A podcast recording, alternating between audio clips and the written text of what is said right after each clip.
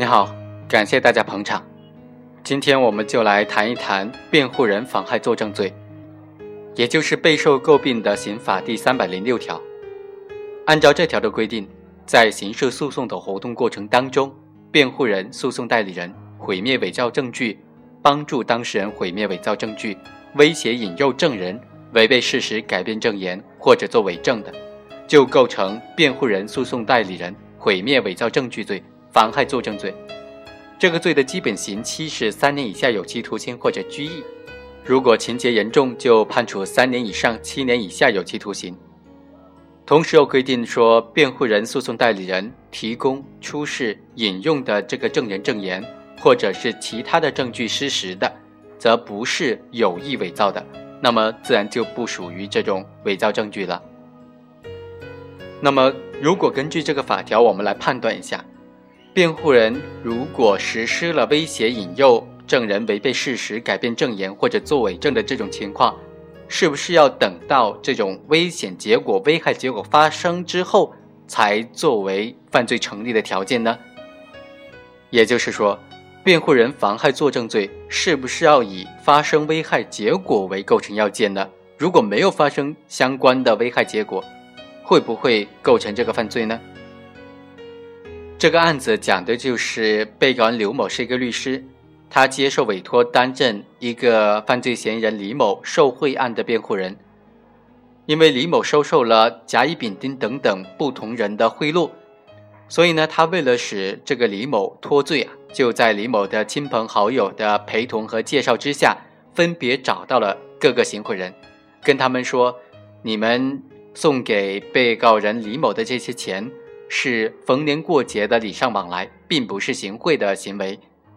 所以呢，就让这些证人各自出具的情况说明，结果呢，就导致庭审当中进行的非常困难，检察机关就显得非常被动，有关部门对于这个律师刘某的行为就非常恼火，就以刘某涉嫌妨害作证罪对他进行了侦查，并且最终移送了审查起诉。问题来了，刘某他辩称自己呢没有造成他的委托人最终被宣告无罪，因此没有发生实际的危害结果，他的行为不构成犯罪。问题就是他的行为究竟构不构成犯罪？我们来仔细分析一下。辩护人妨害作证罪是一九九七年刑法新增的一个罪名，它就是说在刑事诉讼的过程当中，辩护人采取的各种方法和手段，威胁、引诱证人违背事实、改变证言或者直接作伪证。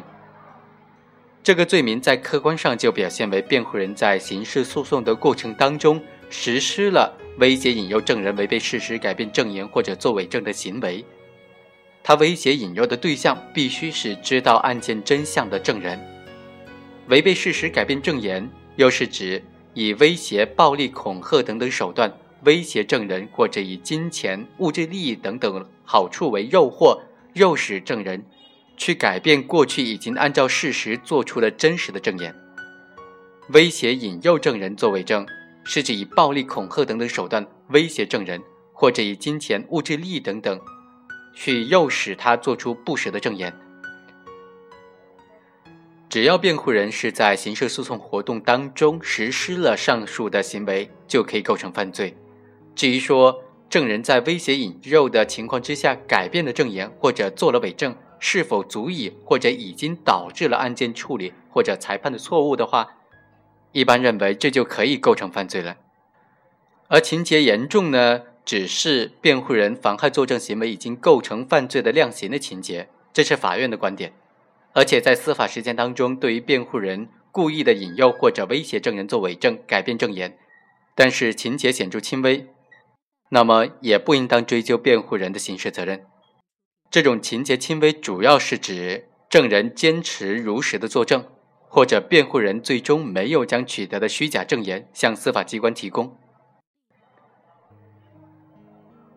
辩护人妨害作证罪它是一种故意犯罪，它的目的就在于减轻、开脱犯罪嫌疑人、被告人的罪责。刑法第三百零六条就明确做了例外的规定，就说辩护人、诉讼代理人提供、出示、引用的证人证言或者其他的证据失实，则不是有意伪造，不属于伪造证据。我们再来看看本案，刘某担任李某受贿一案的辩护人，这个期间呢、啊，故意的引诱了证人甲乙丙丁等等，违背事实，做出了虚假的证言，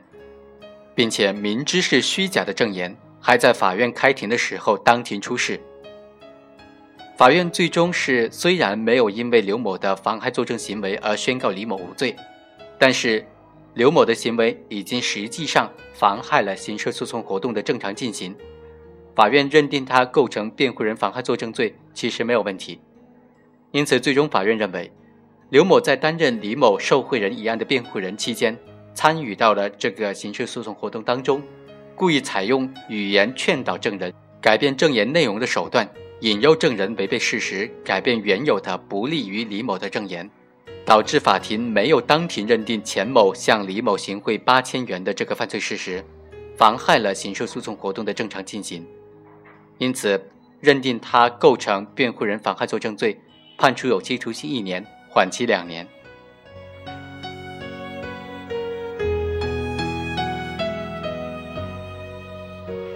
以上就是本期的全部内容，下期再会。